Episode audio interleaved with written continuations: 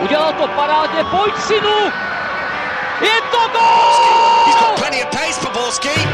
And can he find the finish? Zaplašil. Ale Medemena, neuvěřitelná záležitost! Teď to chtělo přijedat Karlovi do běhu. Teď to chtělo o chviličku dřív. Heinz.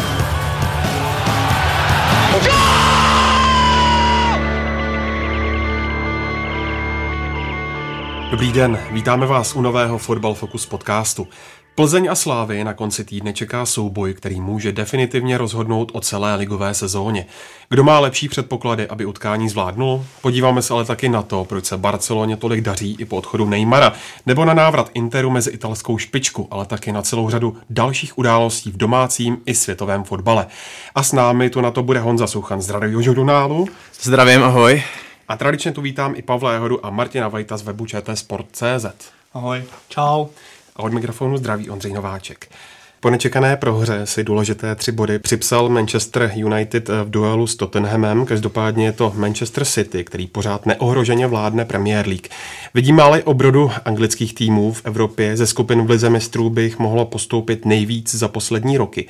Pavle, kterému z nich by mohla evropská konfrontace svědčit nejvíc a mohl by podle tebe dojít nejdál? Já pořád si myslím, že my jsme tady možná jednou nakousli, že to bude Manchester City. A když se na ten tým podívám, tak se mi strašně líbí, jakým způsobem hrají a i když se zraní Agiera, vypadl Mendy, který byl na tu levou stranu klíčový, tak to pořád funguje. Byl zápas Wol- Wolverhamptonem v poháru, kdy to City trochu drhlo, ale především v tom, že se nedokázali prosadit, možná i počasím, ale jinak, když se podíváme na ty výkony, Guardiola tam podle mě už zasel tu taktickou myšlenku mezi ty hráče. Navíc to doplnil na těch postech, které on potřeboval vylepšit, tak to vylepšil.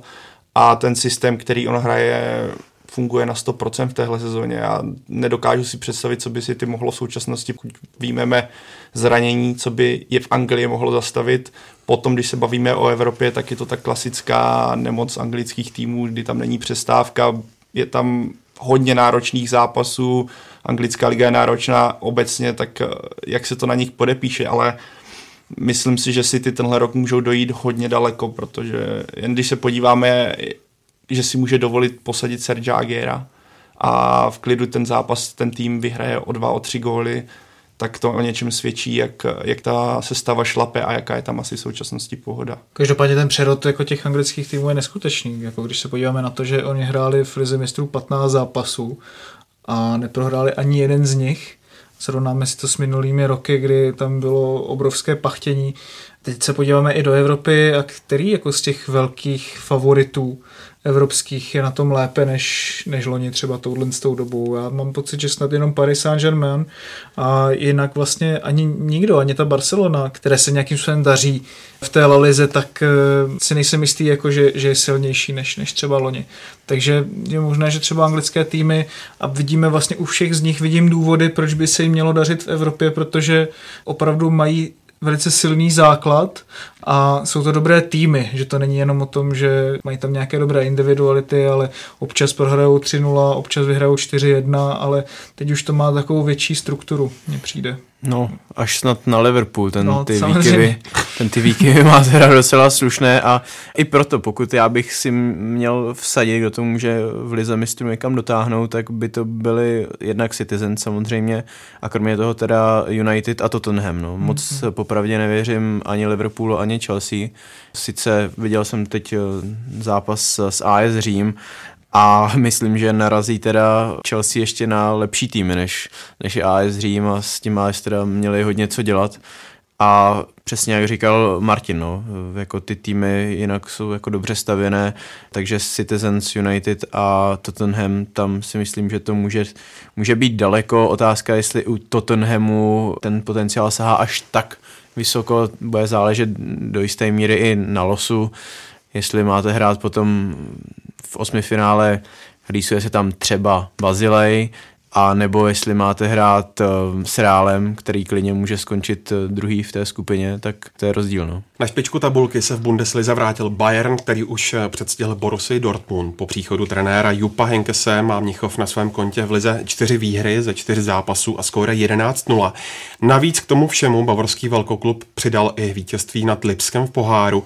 Pavle, co všechno se v Bavorsku změnilo? Musíme vzít potaz, že Jupp Heynckes je tam krátkou chvíli, ale připomíná mi to změnu, co třeba, bude to trošku nadsazené, ale na druhou stranu ani tolik ne, že když se vrátil Pavel Vrba k Plzni, vrátil se úspěšný trenér, který Jupp Heynckes z Bayernu byl, on v podstatě skončil v tom nejlepším, co vůbec mohl a ta kostra Bayernu i tuhle sezónu je hodně podobná té, v kterou on trénoval. Takže on v podstatě se vrátil k, k týmu, který měl problém, byl hodně v kabině, to se potom propíralo v médiích, takže on přišel, ty, ty, ty starší hráči k němu mají obrovský respekt, to říkal i Frank Ribery, že právě Heinkes byl jeden z důvodů, proč on se vrátil, nebo on, on přišel vůbec do Bayernu. A to je to, na čem on teďka začal stavit, na těch starých automatismech, na té organizaci hry, na kterou jsou ty hráči zvyklí a proto pro ně nebyl tak velký problém najednou udělat velký skok výkonnostní. Od té doby oni Bayern všechno vyhrál, inkasoval jedinou branku na víc penalty proti Lipsku, jak říkal v poháru a obrovsky se zvedli, hlavně organizací defenzivy, co bylo Heinkesovo jedno z domén, který Bayern tehdy fungo, jak fungoval, kdy začal pracovat s Javi Martinezem, který byl mezi zálohou a obar, obranou a vyplňoval tenhle prostor, což vlastně nebylo. A když si vzpomeneme na výkony Bayernu z doby pod Heinkesem, kdy to byl rychlý, dynamický, fotbal, na který každý obdivuhodně koukal a říkal si, jo, tohle je něco neuvěřitelného a hlavně byl účinný, tak uh, samozřejmě z tohle Bayern může těžit. Zatím nechci říct, že příchod Heinke se udělá z Bayernu teďka na prostý válec, jsou to pořád, je to nějakých 5-6 zápasů a byli to takový soupeři, ale bylo tam Lipsko dvakrát, takže uvidíme, co třeba Liga mistrů, až narazí Bayern na někoho silnějšího. Ale určitě je to správný krok a navíc v té kabině očividně došlo k uklidnění situace, že si to sedlo a je tam taková ta pohoda, která se projeví na hřišti. To je podle mě docela důležité. Přirovnal bych to vlastně k jakékoliv práci, když se tam těšíte, když uh, najednou je tam pohoda, když uh, zase se to tam trochu jako vyvětrá, tak se tam ty výkony logicky, ne že samozřejmě v každém případě, ale je celkem logické, že jdou nahoru.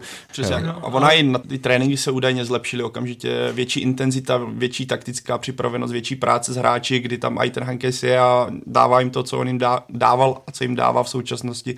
A když se hlavně podíváme na tu sestavu, která byla pod Ancelotti, když skončil a která je teď, tam není žádný obrovský rozdíl, že by vypadla půlka sestavy a najednou tam naskákal někdo jiný. Ty hráči hrají hodně podobně, ale jsou tam takové ty drobné změny, drobné taktické úpravy, které prostě Bayernu fungují a které těží z těch nějakých návyků, které tam byly. A když si vzpomeneme třeba na výkon brankáře pod Ancelottim a teďka v současnosti to nechytá Neuer a udrží takhle nuly, tam je vidět na jednu stranu malý, ale na druhou stranu velký progres. Tam ještě bych rád právě doplnil k tomu tréninku, tak eh, to se právě zmiňuje jako naprosto zásadní důvod, proč vlastně Ancelotti odešel, že hmm. co jsem četl i nějaké zprávy, tak eh, něco z toho mi přišlo naprosto neuvěřitelný, že prakticky on s tím týmem nedělal. Neděli volno. ne, nedělal prakticky žádnou práci, mimo to, že si prostě zakopali proti sobě. A došlo to prý dokonce do takové míry, že hráči hmm. sami si nejenom přidávali přímo na hřišti, ale že si normálně obvolávali a chodili si zakopat do parku. Jako, a tam chodili trénovat jako do některého. To jsme tady ale taky zažili, Viktor Kažiškou, že jo? No to jo, to, to bylo, to, to, to bylo nucený, tam tě do toho parku mezi tím přímo no, ale, ale jenom to svědčí o tom, jak strašně pracovitý ten tým je a jak, jaké zásady tam byly nastavené už jako dlouhodobě. Ono po Guardiolovi asi přijít a zažívat tréninky takovýhle lážo pláže hodně náročný. Ale není to jenom po Guardiolovi, protože už Henkes při tom svém předchozím třetím angažmá v Bayernu říkal, že tenhle ten tým já mu už v podstatě nemusím nic říkat že ten je natolik vlastně hladový po tom úspěchu, bylo to i po té době, kdy oni snad třikrát byli ve finále ligy mistrů, všechny je prohráli a opravdu už ten rok, kdy získali ten treble, tak byl od nich jako geniální. A mě to přivedlo na dvě myšlenky. Jednak, eh, jestli bychom našli tady u nás nějaký tým, který by svolával tréninky navíc do parku, a druhá, jestli když vlastně nefu- když to funguje jak Bernu, tak v Plzni pod bývalými uh, úspěšnými trenéry, tak uh, komu budou volat z letné? Jestli Ivanu Haškovi, nebo jestli ještě zkusí Dušana Uhryna staršího? Na druhou stranu, aniž bych chtěl jakkoliv spochybňovat uh, rozhodnutí Ulio Henese a spol, není přece jenom trošku zvláštní, že v Bayernu Mnichov, v takovém obrovském velkoklubu, když to přeženu, odvolávají hráči trenéra? Tam si nemyslím, že to bylo jenom o hráčích. Je zřejmé, že si nesedli ty hráči s tím trenérem a že i samotní šéfové Bayernu byli hodně překvapení, jak málo s těmi hráči Ancelotti dělá. A když si vezmeme, že ti hráči, tak jo, mají pozici hráče ale už jsou v té pozici, kdy je Robenovi 34, Riberymu 35, hrají tam 10-15 let v tom klubu.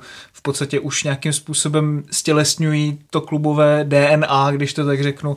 Miller taky v podstatě, když si vezmeme, že ty hráči v tom Bayernu, potom přecházejí okamžitě do administrativy toho klubu a stávají se představiteli, kteří taky dělají to rozhodnutí.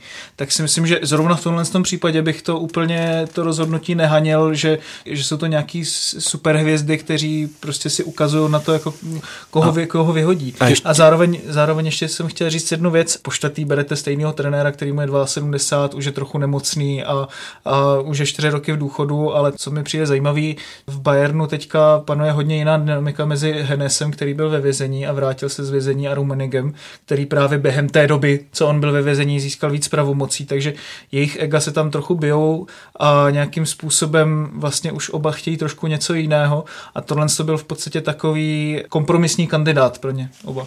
No tak já, já to chápu tak, že je to připravené pro Nagelsmana od příští sezóny ale chtěl jsem říct, jak se Ondro ptal odvolávání uh, trenéra hráči, tak uh, já bych to jako rozdělil, protože tohle, když ty hráči jedou naplno a třeba k tomu něco řeknou, to mi přijde ještě snesitelné oproti tomu, co jsme možná, samozřejmě proto nemám žádné důkazy, ale možná jsme to tady viděli párkrát jako v Čechách, takový ten způsob, že vypustíte nějaký zápas, když stále to nepochopí vedení, tak vypustíte další a tenhle způsob, to mi přijde ohavné, zatímco tenhle způsob mi přijde ještě jako v pohodě. No. Navíc, jako když ta kultura Bayernu je taková, že tam je to postavené na tom, že se to všechno každý spolu vyříká a že jsou si všichni vůči sobě upřímní, takže tam je to jako určitá anomálie oproti tomu, jakým způsobem nahlížíme vlastně dneska nějak jako na ten moderní fotbal v úvozovkách, který je tak nesnášený, no. A kde ty hráči mají takovouhle moc.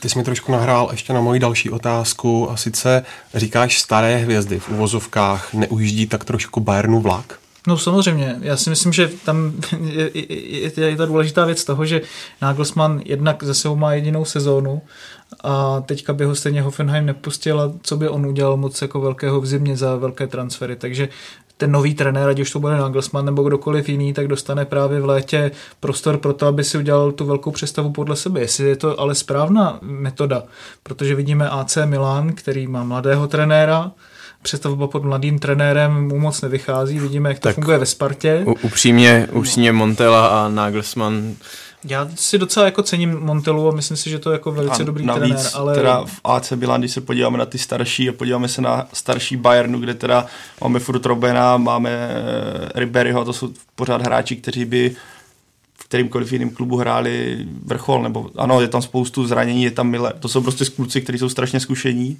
a navíc hrají pořád na vysoké úrovni oproti tomu v AC Milan, tam přišla spousta hvězd, ale kdo kolem nich je, nějaký, kdybych si takhle měl vyjmenovat nějakou výraznou postavu sestavy AC Milan, tak je úplně... Bonucci, Bonucci no. no ale, tak, ale ten přišel z Juventusu, zase to není André, člověk... André Silva člověk taky spo... jako by měl patřit mezi no, největší ale, ale, sedí, to to ale je to někdo mimo AC Milan, to no. zase mluvíme o hráčích, kteří přišli mimo AC Milan, takhle jestli hmm. dojde k, v létě, k čemuž určitě v Bayernu dojde, prostě k nějaký, řekněme, revoluci, zase tady tohle slovo, tak tady bude na čem stavět, že okolo těch kluků budou prostě hráči, kteří ten klub znají, jsou tam dlouhodobě a můžou na ně přenést nějakou tu mentalitu, nebo jak to tam v klubu vůbec funguje. A třeba Miller vůbec ještě není starý, to stejný Neuer, Hummels, tady tihle, o kterých se mluví v tom, že si přidávali a podobně.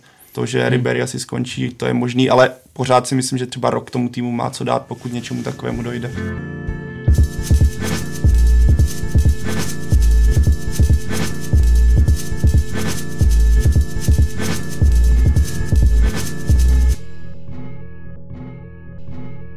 Nakousli jste Série A, tak pojďme na ní. Stejně jako v Bundeslize, tam je vyrovnaný boj o titul. Na čelní příčky k favoritům na Poli a Juventusu se přimotal i Inter, který jako první tým sezóně obral tým Mauricia Sarriho o body.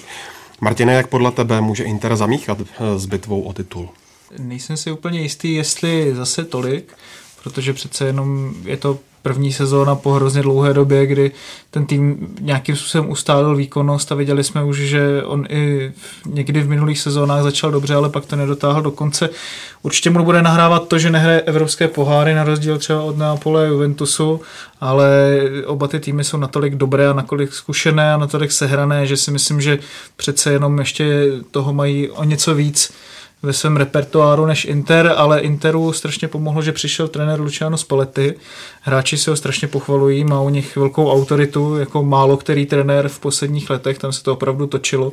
A dokázal z těch hráčů, kteří jakoby byli velice talentovaní a měli hodně potenciálu z nich dostat víc. Má třeba Nagatomo, to byl třeba levý back, který se mi vždycky líbil, ale stejně jako ostatní hráči v Interu měli dost, čast, dost často výkyvy.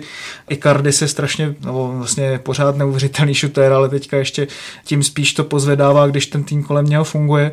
Na rozdíl těch minulých spoletého týmů, tak je spíš zaměřený jako na obranu což je zase trochu něco jiného než Neapol a Juventus a vidíme, že tam vlastně jsou tři hodně různé týmy, takže i proto to má cenu sledovat si myslím. A obecně ještě taky vyzdvihovávaný přestup je e, příchod Škriňára, mladého slovenského stopera, který je považovaný za jeden z nejlepších vlastně možná přestupů vůbec, nejenom v Itálii, protože ten do té defenzivy opravdu dodal takovou tu sílu, vítěznou mentalitu dá se říct a je to obrovský talent pro slovenský fotbal. Parádní start do sezóny si připsala i Barcelona, která měla za sebou dost traumatické léto po odchodu Neymara, ale katalánci vlastně dost překvapivě pevně vládnou La Lize. Pavle, jak to, že to Barceloně drží pohromadě a co přinesl Valverde za nové impulzy? Tím, že přišel Valverde, tak tam došlo k výrazným změnám, co se třeba taktiky týče. Proti Enrikemu se Valverde směřoval spíše jako takové taktice a la Guardiola. Zatímco pod Enrikem to byl hodně rychlejší, přímočařejší fotbal, nebylo tam pět dní na takové to dr- neustále držení míče, tak v případě Valverdeho to zase k tomuhle trochu směřuje. Zase začínal praktikovat takové to barcelonské pravidlo 6 vteřin, absolutní pressing po ztrátě balónu a rychle se k němu dostat. Navíc on dokázal obživit takové ty hráče, kteří v poslední sezóně třeba umírali trošku na cezeně. Ivana Rakitič teďka hraje výborně. Pro Messi ho našel pozici, nebo našel pozici, to zase ne, ale Messi ho staví třeba na, na falešnou de, devítku.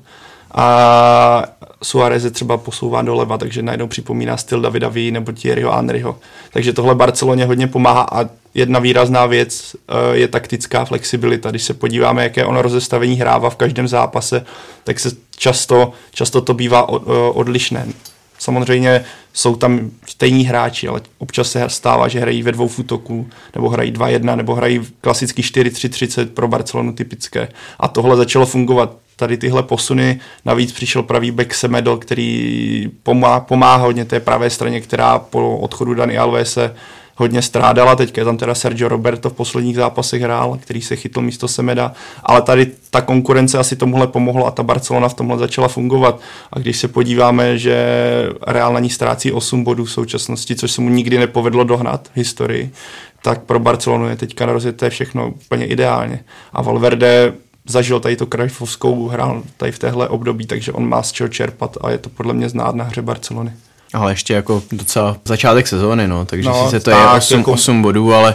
Tak, jako já jsem nechtěl říct, že teďka hmm. by byl Real úplně ztracený, ale už je tam taková ta hodně velká mezera mezi nimi, což je netradiční na tuhle dobu. Navíc, když se podíváme, jak Real hraje, v Lize mistrů mu to šlape naopak výborně, přijel Dortmund, hrál dobře proti Tottenhamu, střílí to tam Ronaldovi, pak se podíváme do ligy, Ronaldo jediný gól má snad, myslím, nejnižší procenta, co se úspěšnosti střelby týče z pěti nejlepších liv v Evropě, kdy on vystřelil 40krát dal jeden fík, ale je to ovlivnění taky. A tohle je podle mě jeden z důvodů, proč nebudeme jako asi rozebírat úplně Real, ale proč Real na tom tak je, protože Ronaldo na, na začátku na pár zápasů vypadl, tomu týmu se nedařilo, takže mu jaksi padlo to sebevědomí, ta souhra, začalo to skřípat. A když vám dva útočníci, včetně má tak jeden gol a když nemá ten alternativu, kdy Morata šel do Chelsea a nekoupíte nikoho, tak je tady problém. Že? Mě pobavilo, jestli můžu humornou vsuvku na Twitteru, no, dej. Eh, na Twitteru eh, statistika čistých kont eh, v Lalize.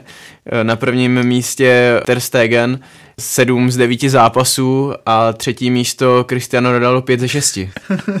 Teď se nejsem úplně jistý s těmi ciframi, ale, ale to mě dostalo. Tedy pěkný.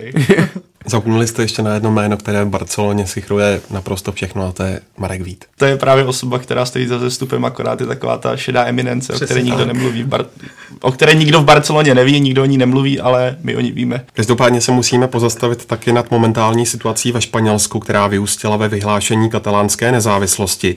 Pořád nevíme, jak celá situace dopadne politicky, ale kdyby opravdu došlo k odtržení Katalánska, Honzo, tak co by to znamenalo pro Barcelonu?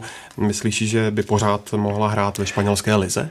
Já na úvod řeknu, že nejsem velkým znalcem španělských a katalánských reálí, tak je to skutečně jenom můj pohled, ale řekl bych, že tam je to tak vyhrocené ty vášně, nebo byly by, pokud by se to skutečně stalo do důsledků, tak uh, si neumím představit, že by španělská liga, Španělsko nechalo Barcelonu hrát uh, španělskou La Ligu a upřímně by mě zajímalo, kam až vlastně ty důsledky by šly, protože nejsem si úplně jistý, že by souhlasila UEFA s tím, aby Barcelona hrála, já nevím, francouzskou, anglickou, to už snad vůbec ne ligu, tak eh, pokud by bylo Katalánsko samostatné a Barcelona by hrála katalánskou ligu, tak by byla hned v první sezóně bez ligy mistrů? Nebo jak by to vlastně bylo? Jo? To, to mi přijde z- zajímavé, protože než by se oni vůbec jako propracovali eh, v těch koeficientech, jako Katalánsko samozřejmě eh, vzhledem k Barse, k Espanolu, i třeba Girona by, neříkám, že uspěla v lize mistrů, ale tak dejme tomu v Evropské lize by možná něco nazbíral.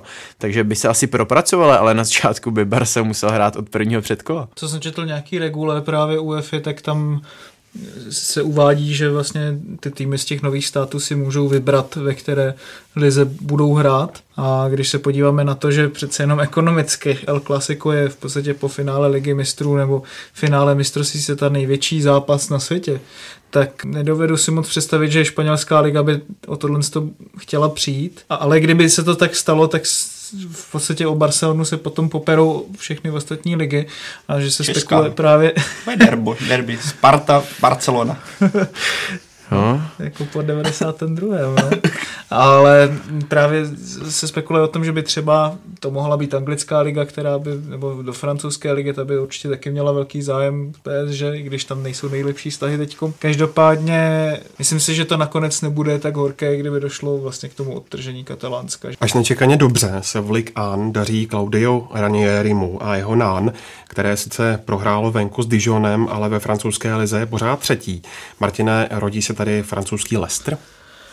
No asi nejspíš ne, protože ten tým má hodně velké limity, co se týče nějaké personální stránky, tam není prakticky žádný hráč, který by byl nějak všeobecně známý. Um, tak to nemusí být hned na překážku. Samozřejmě, samozřejmě, to, tak to bylo i u toho Lestru, ale když si to porovnáme s tím, s tím že tam Ranieri operuje, tak eh, hodně s tím rotuje, což je obrovský rozdíl oproti tomu, jakým způsobem to fungovalo v Leicesteru, kde měl jako jedenáctku prakticky pořád stejnou. Nejlepší střelec to není žádný Jamie Vardy, ale Emiliano Sala, který má na svém kontě dva góly za celou sezónu. Hraje se tam vlastně trochu jiným rozestavením než v Leicesteru. Ale co se týče té defenzivní stránky, tam to Ranieri pěkně okomentoval, když se ho ptali, jestli to není až moc obraný styl, tak říkal, že no, je to jak když stavíte dům, musíte si nejdřív zamknout dveře a pak až můžete dělat uvnitř nějaké dekorace, takže uvidíme, kam to povede dál. Každopádně je to nějakých 11 zápasů a 9 gólů střelených, 7 obdržených, takže je vidět, že, je vidět, že se to staví od Že umí zamykat. Že, že fanoušci defenzivního fotbalu mají o čem povídat si a co sledovat. Přesně tak.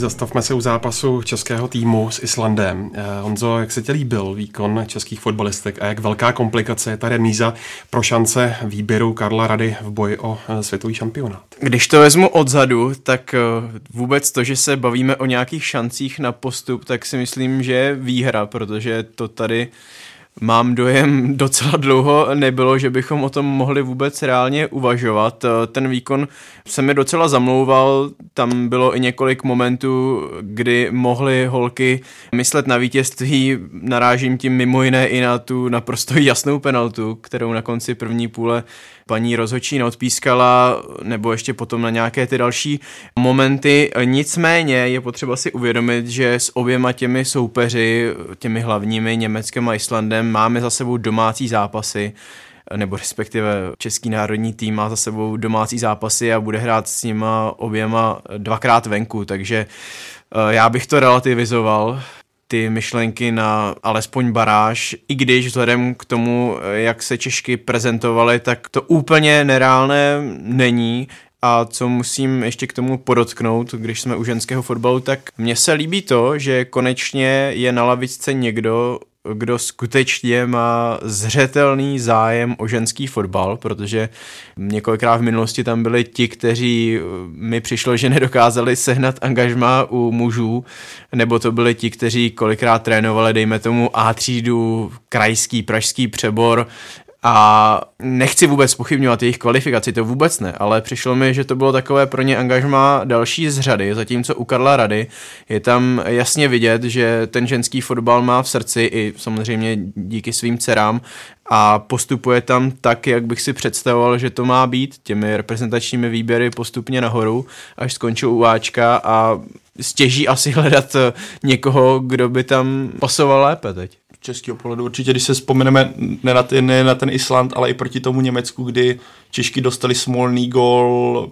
to byl vlastní branka, jestli se nepletu teďka, nevím, Bartoňové, která zrovna teďka proti Islandu vyrovnala.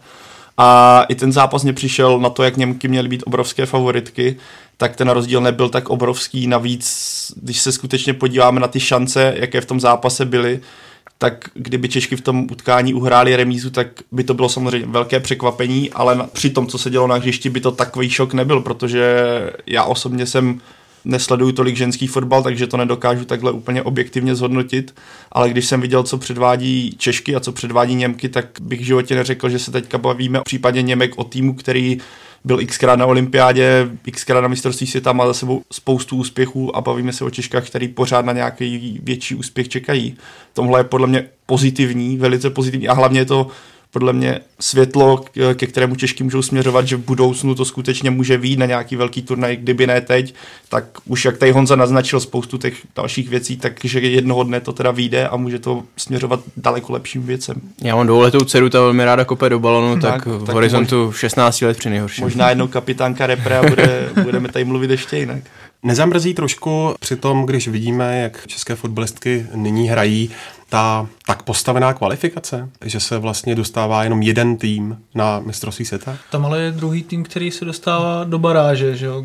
v té tabulce druhých týmů, že vlastně jsou tam čtyři týmy, které mají větší šanci a právě díky tomu Češky dneska vlastně se otevírá ta šance pro kvalifikace dalších týmů. Vidíme, jak, jakým způsobem to oživilo třeba kvalifikaci na Euro, byť teďka to samozřejmě bude se odebírat trošku jiným způsobem s nastávající ligou národů, ale myslím si, že právě třeba pro reprezentace jako je Česko je to obrovská spruha, protože jak jinak má ženský fotbal dostat více do centra pozornosti právě v takových těch středních a menších státech, než tím, že ta ženská reprezentace se dostane na tu největší akci, která existuje.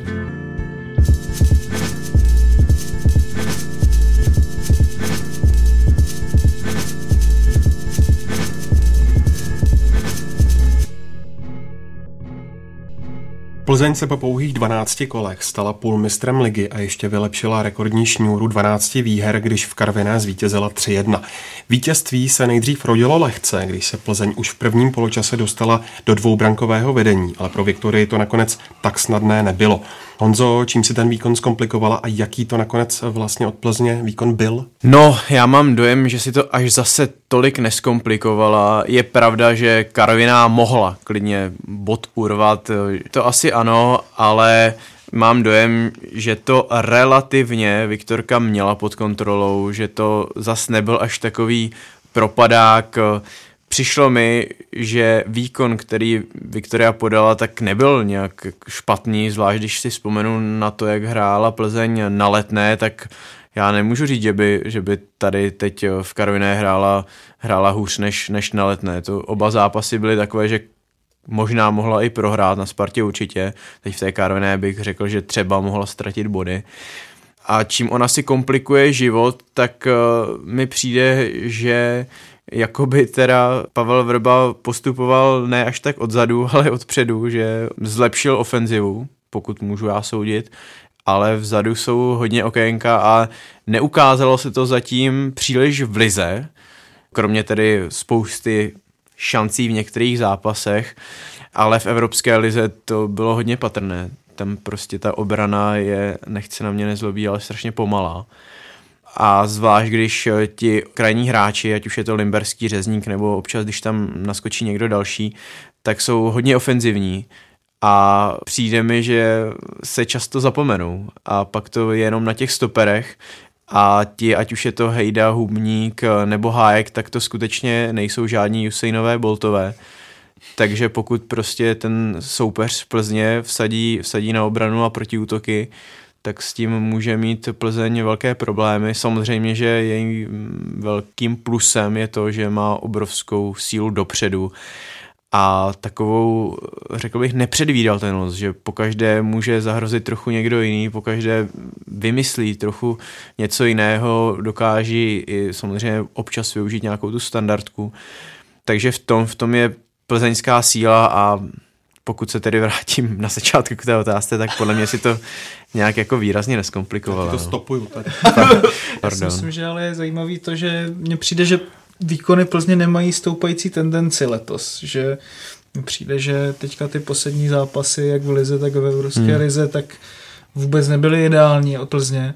Přijde mi, že jak kdyby to byla Plzeň skoro až z loňského roku, akorát efektivnější směrem dopředu, že dokáže využít prostě i tu sebe menší šanci, jakou jí tam ten soupeř dá. Teďka to vlastně byly dva góly po obrovských chybách Karviné. Jako... Ale vy Vyvěďte mě, když tak z omylu přišlo mě v tom zápase hodně, že Plzeň měla problémy ve standardkách, že kdykoliv byl nějaký rohy, nebo v podstatě, když byl i ten sestřih, když se podíváme na sestřih těch šancí, tak mi přišlo, že kdykoliv měla Karviná roh nebo nějakou standardku s centrem do vápna, tak to vždycky smrdělo takzvaně. Hmm. Uh, to v tomhle asi velkou. hubník chybí, no, no protože to byl takový stožár, který dokázal sbírat ty balony. Tak a k tomu se určitě dostaneme, i tohle je takový varování před zápasem se Sláví, která tradičně v tomhle bývá silná, takže to mě třeba zaujalo v tomhle, pokud se máme podívat na nějakou negativní věc toho no, utkání. ta hra ve Vápně mi přijde jako dost chaotická. No. Se na druhou stranu Slávia v letošní sezóně ty standardky nemá tak no. dobré jako v té minule, ale proč by se nemohla probrat právě ve Štruncových sadech, že jo?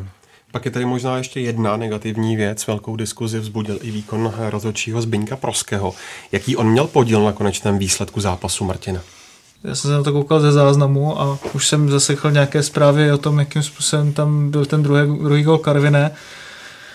A teď jsem se koukal na ten první poločas a vidím tam všechny ty možné fauly Plzně, které zůstaly bez povšimnutí víceméně. Kopic tam prakticky fauloval eh, ve vlastním vápně kdy z toho klidně mohla být penalta, akorát Linger nechtěl spadnout, takže tady jako pro všechny nepadače, nepadače a co nenávidí simulování, tak tady je přesně ten protipol toho, jako jak to funguje, když nespadnete, že vám to prostě nepískne.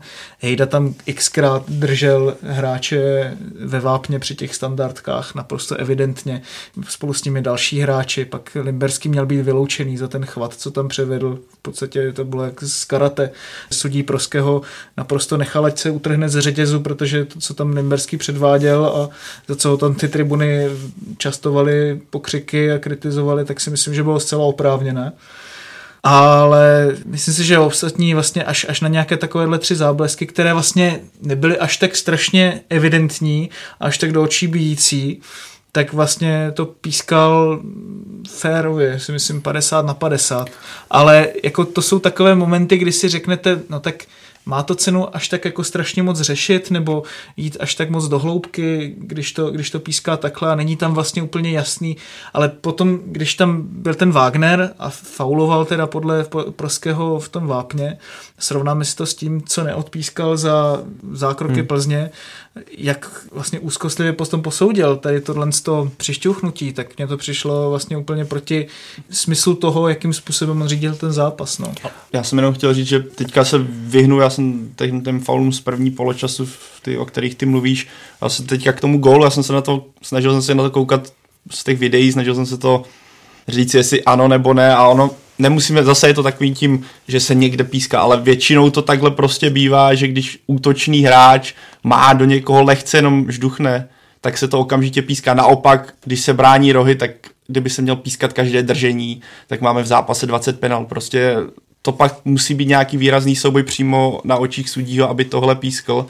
A když se podívám, když jsem se na to snažil, snažil skutečně jako podívat, tak pro rozhodčího, když vidíte, že máte hráče, tomu protihráči na ramenou ruku a on, ať už teatrálně nebo jakkoliv, takhle to udělá každý, když to bude cítit na zádech a bude hrát ligu a bude zádama k tomu, bude na něho skákat dvakrát větší chlap, tak prostě zařve, prostě to tak bude. Já ho nechci hájit, ale já to chápu, proč to rozhodčí takhle pískl, i když se na to nadávalo, i když se proti tomu stěžoval Wagner a mluvilo se o tom na sítích a nevím kde všude, tak pro mě to zase není tak překvapivé, že tohle se písklo jako útočný faul. Já bych to úplně podepsal, to, co, to, co říkáš, protože taky jsem zaznamenal ty vášně, pak jsem se na to podíval a přesně vlastně bych to mohl zopakovat, no, protože z pohledu toho rozhodčího ten Wagner měl ruce před sebou, to, že je až tolik nepoužil, tak to ten rozhodčí jako nemusel až tolik vidět vzhledem k tomu, že Limberský se prohnul jako luk, ten rozhodčí by musel stát přímo takhle jako bokem, aby to viděl, tu intenzitu, což zcela zřetelně nestál. Já tomu rozumím, proto to právě srovnávám hmm. s těma ostatníma zákrokama. Jakože tohle, kdybych viděl někde jinde v nějakým jiném zápase, tak si řeknu, No dobře, no, tak prostě odpískal to, protože tohle se nějakým způsobem píská, když tím nemusím úplně souhlasit, ale když tam vidím, že Hejda má ruce vyloženě okolo toho protihráče, drží ho, nebo ho potom drží za ramena, za dres. Ale to teďka se podle mě koukáš jako cíleně na, na, na to vápno Plzně, kdyby se podíval na vápno Karviné, nebo podíval se na jakýkoliv roh v kterýmkoliv zápase. Nepřišlo mi to tak evidentně já, v tom no, zápase. Já prostě, no. podle mě každým zápase, co se rohu týče, rohy jsou taková, jako bych řekl, rugbyová disciplína, tam se dějou takový řekněme, hmm. prasárny, že, které ani kamery které nezaznamenají. Prostě tohle je taková specifická disciplína, kdy písknout faul nebo penaltu, po tomhle je hodně, nechci to nějak jako hájit tady tyhle, ale prostě to tak je a je hodně odvážný to písknout, to musí být hodně do očí bíjící. Já jsem šel do toho zápasu s tím, že tam hledám nějaké nepravosti, tak mě překvapilo, kolik měla Karviná standardek kolem vápna. No právě, no, že, že ono to potom vykompenzoval, takže jsem si pak neříkal, že to nějaká prasárna nebo zářez. Ale to bylo už od začátku, to bylo, to bylo jako od skoro první minuty. Oni měli bylo, kar... to, bylo to všechno jako by podmíněné tím, že si zasloužila že, ty zákroky, že to vlastně jako nepískal, že by, že by bylo... Jo, to, je, to já neříkám, že by si vymýšlel, ale jako pokud bych si říkal, že to byla strašlivá s promotím prasárna, tak by se klidně dali odepřít nějaké tyhle ty fauly, no.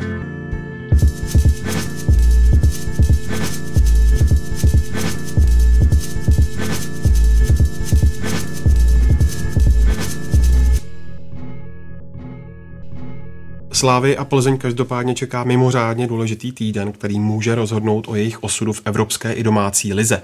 Pavle, je to ten nejzásadnější týden v sezóně pro oba kluby? Tak on je každý týden vele důležitý vzhledem k tomu, že soutěž trvá 30 kol, takže ať už vyhraje Slávě nebo Plzeň, když bude v průběhu sezóny naopak ztrácet, tak to můžeme mluvit o nějakých jiných týdnech. Ale já bych to spíš tak rozdělil, když jsem se tady nakousl nějakou Evropskou ligu a ligu asi víc klíčovější z pohledu evropských soutěží je tenhle týden pro Plzeň, která Lugánem prostě musí vyhrát, protože je to soupeř ve vší úctě k Lugánu, který ne, nemá na úroveň Plzně a to, co Plzeň předvedla v Lucernu proti Lugánu, pro mě je pořád strašná, ne ostuda, ale něco podobného, řekněme. Nedokážu úplně najít takový to, ne tak tvrdý slovo, ale zase to nechci úplně zlehčovat.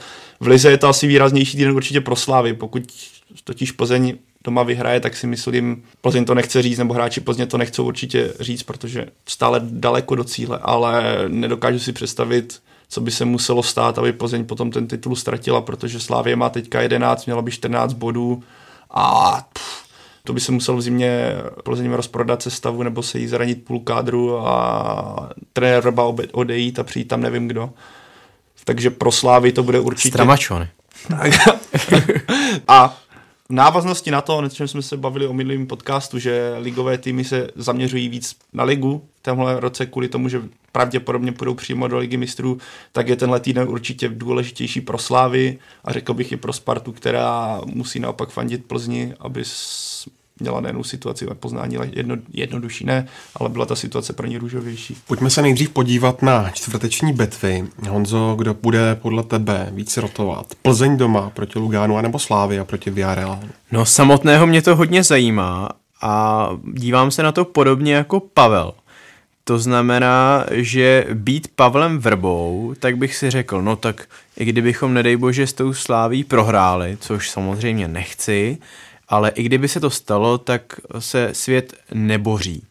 A já chci zároveň uspět i v Evropské lize, tím pádem já musím tu naší první jedenáctku postavit doma v Evropské lize. To si myslím, že tohle hledisko je naprosto jasné a i tím, že oba zápasy hrajou Viktoriáni doma, tak tam trochu odpadá takové to cestování a tak dále a tak dále, tak si myslím, že klidně může nasadit Pavel Vrba to nejlepší jak ve čtvrtek, tak v neděli. A potom máme repre pauzu, takže samozřejmě, že některých hráčů se to bude týkat, ale těm dalším můžu dát klidně dva dny volna. A měli by to podle mě zvládnout, odehrát v plné sestavě čtvrtek a neděli. Pokud jde o Slávy, tak tam si myslím, že ten zápas s Villarealem je takový bonusový. Pokud z něj Slávia nezíská žádný bod, samozřejmě nechce určitě debakl, ale když nezíská žádný bod, tak se eh, nic až tak velkého neděje, protože Slávia to stejně musí především uhrát v těch dalších dvou duelech Evropské ligy a ona musí bezpodmínečně zabrat v Plzni, tam zkrátka musí vyhrát, tam nic jiného, s tím nemůže jít eh, do toho zápasu. Ale co já si říkám a vlastně co si říkám už celou tu dobu této sezóny, tak jestli by sešívaní i za cenu toho, že ti hráči budou trochu víc unavení, neměli už sehrát nějakých pár zápasů ve stejné sestavě, aby se sehráli.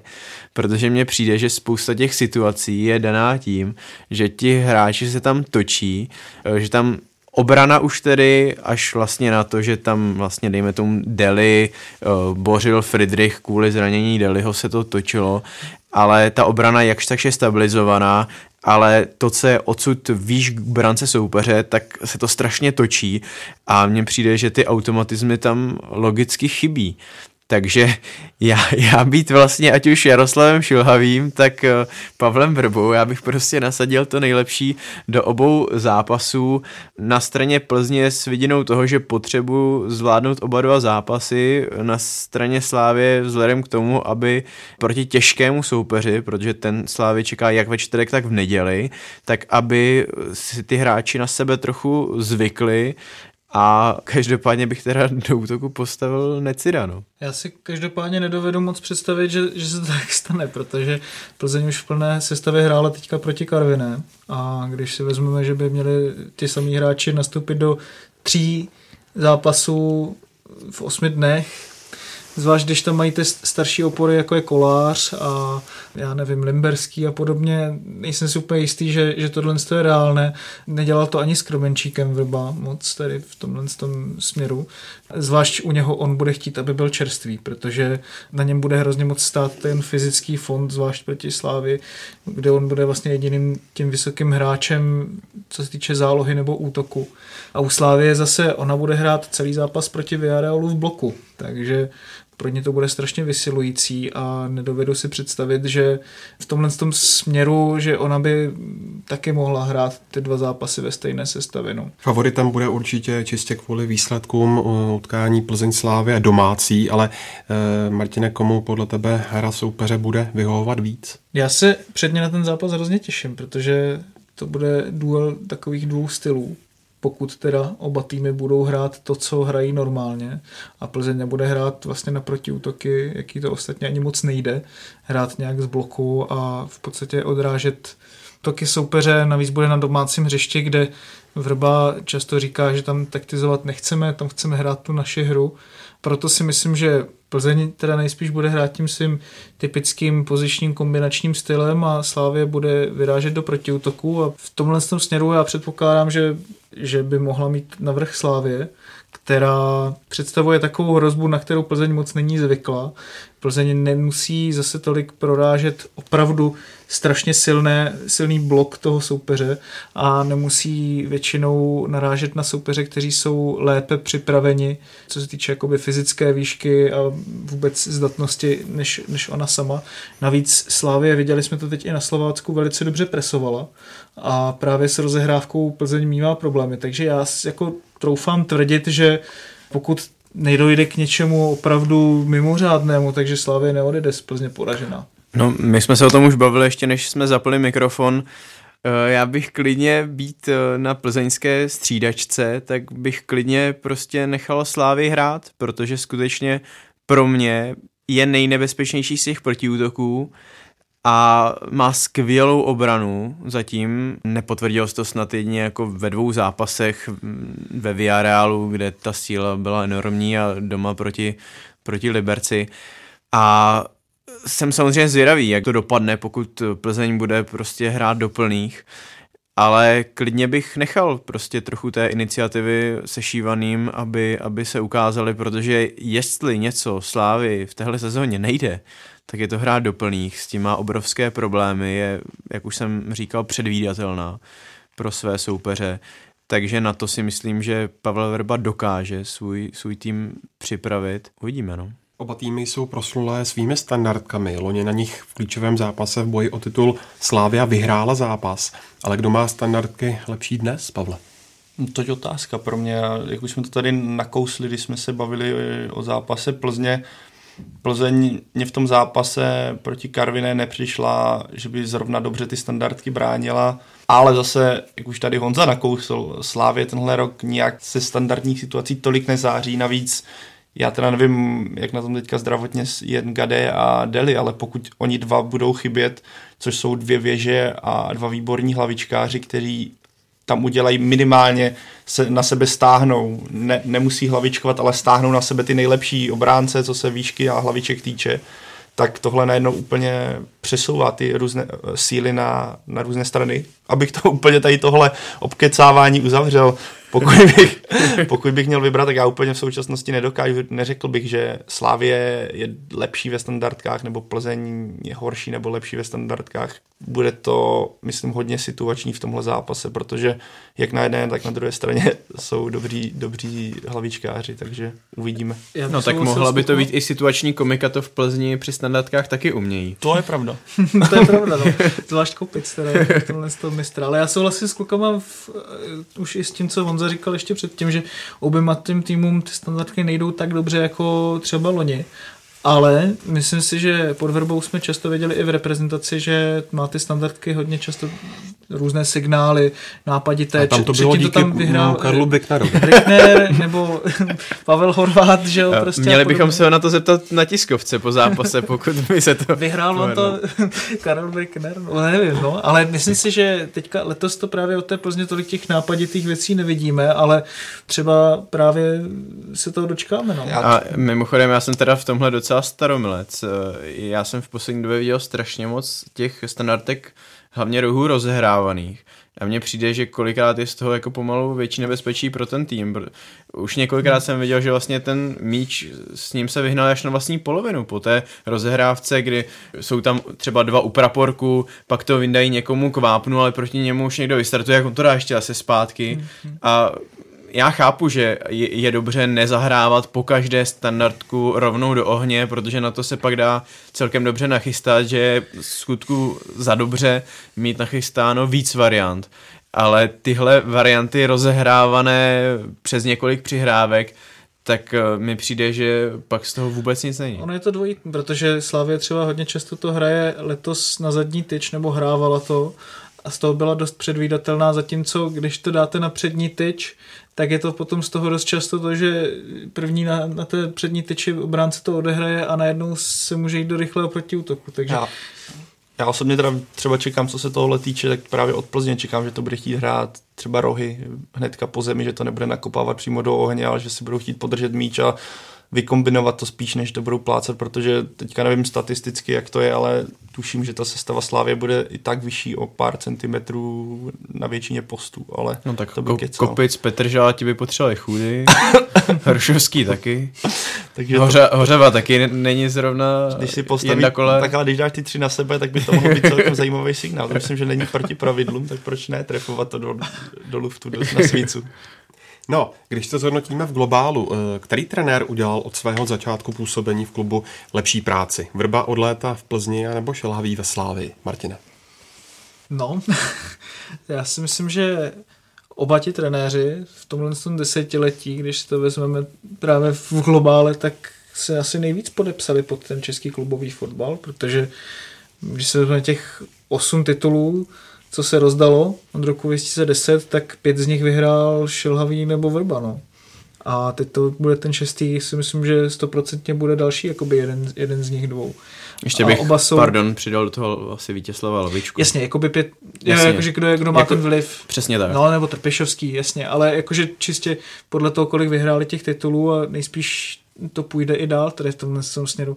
A oba staví na úplně jiných základech, ale myslím si, že v tom, jak Šilhavý dokázal Slávy dostat mezi tu absolutní českou špičku a v podstatě předehnat Spartu, neprohrál 36 zápasů v řadě od toho momentu, co on přišel, tak si myslím, že ten vliv je neodiskutovatelný. Samozřejmě tam je opravdu obrovský škalou ten, že se nedostali do ligy mistrů.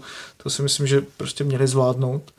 A Vrba, u něho byl velký ten prvotní impuls, že najednou Plzeň hrála tím způsobem hned, jakým hrála už předtím a teďka to trošku uvadá, což je mimochodem teda ale u něho typické, že, že prvních osm zápasů mají skvělý start do ligy. No ono je to odané i tím, promiň, že ti do toho skáču, že oni točí, točí asi 13 hráčů jenom, že jo? Mm-hmm. Že oni, oni vlastně jako, tak jak to dělával i Karel Brickner, jako zlatí a prašivý hráči, tak, tak to mi přijde, že u Pavla Vrby, Vrby je podobné no. a samozřejmě, že se líp sehrajete, ale potom vám asi postupně taky trochu docházejí síly, no, když točíte jenom vlastně v základu nějakých 13 hráčů. No, jasně, no. Takže myslím si, že ale spíš Šelhavého opravdu jakoby obdivuju za tu práci, jako když si vezmeme, že to teprve rok a co všechno Slávě do té doby dokázala, tak je to opravdu velký, no. Ale zase Vrba, kdyby měl víc času, tak by s tím taky dokázal víc udělat, takže těžko. těžko Těch faktorů je strašně moc, protože ono zároveň se velmi složitě odděluje, řekněme to trenérské a manažerské, protože ono z dlouhodobého hlediska přivést hvězdy, jako je Dany nebo Stoch, tak samozřejmě by to mělo ten klub posunout výš, ale ten okamžitý efekt není takový, jako když sedíte na ty staré koně, které znáte prostě x let a je to doplněné o pár hráčů. Když si vezmete sestavu Plzně teď a když Pavel Vrba odcházel, tak těch stejných hráčů je tam relativně dost, takže on tu práci neměl až takovou, jako když Šilhavemu najednou přišlo do kabiny 5-6 nových hráčů, ale teď z hlediska těch výsledků se to zdá být jasné v téhle sezóně, že Pavel Vrba v téhle sezóně asi dělá lepší práci. Na druhou stranu, když do toho vezmeme i třeba ty evropské poháry, tak tam to Plzni úplně zatím jako moc nejde s tím, že ta to má jasně dané na druhou kolej, mi přijde, zatímco ta Slávě se snaží to kombinovat eh, lépe nebo vyváženěji, i když tam taky mi přijde, že teda větší důraz je kladený na Hetligu. Strašně těžko se to posuzuje, no. Na první dobrou by člověk, nebo by podle mě 9 z 10 řeklo vrba, ale zase to umím na to nazírat i z druhé strany, no. Má obligátní otázka na závěr. Jaký typujete výsledek? 2-1 pro Slávy. Já předesílám, že už radši nesázím, takže... Jsme dva. takže ni, nikdo si pro boha eh, nesázejte eh, můj výsledek který stejně vlastně teď nevím, co řeknu. Takže Pavle. Já jsem právě čekal, že to vypustíš ty tady tuhle per. Já řeknu jedna jedna. No, já jsem taky chtěl říct teda jedna jedna, no. Máš to ale... pozdě. Dobře, je to zabrané, nebo může Můžeš se u vás? Zopakovat. Může se zopakovat. Tak, tak já teda opakuju, no. Celkem smrdí, aby se na to lidi vsadili, jo. No, t- nesázejte, nesázejte. Pavel Jahoda Jan Suchan. Tady anonymní typéři. Ale učí se taky Martin White a Ondřej Nováček a z dnešního Football Focus podcastu je to vše. Já vám děkuji, že jste si udělali čas a vám posluchači děkujeme, že jste nás doposlouchali až do konce. Pokud jste tak neučinili poprvé a naposled, budeme moc rádi za vaše ohlasy, doporučení známým i jakékoliv připomínky a náměty na sociálních sítích s hashtagem Football Focus. Znovu připomínáme, že pokud nevíte, jak nás třeba naladit offline v mobilním telefonu, zkuste si nás najít v iTunes a všech podcastových aplikacích, kde můžete náš podcast odebírat stejně jako na Soundcloudu a nebo YouTube. A tradičně nás samozřejmě najdete na stránkách čtsport.cz. Mějte se pěkně.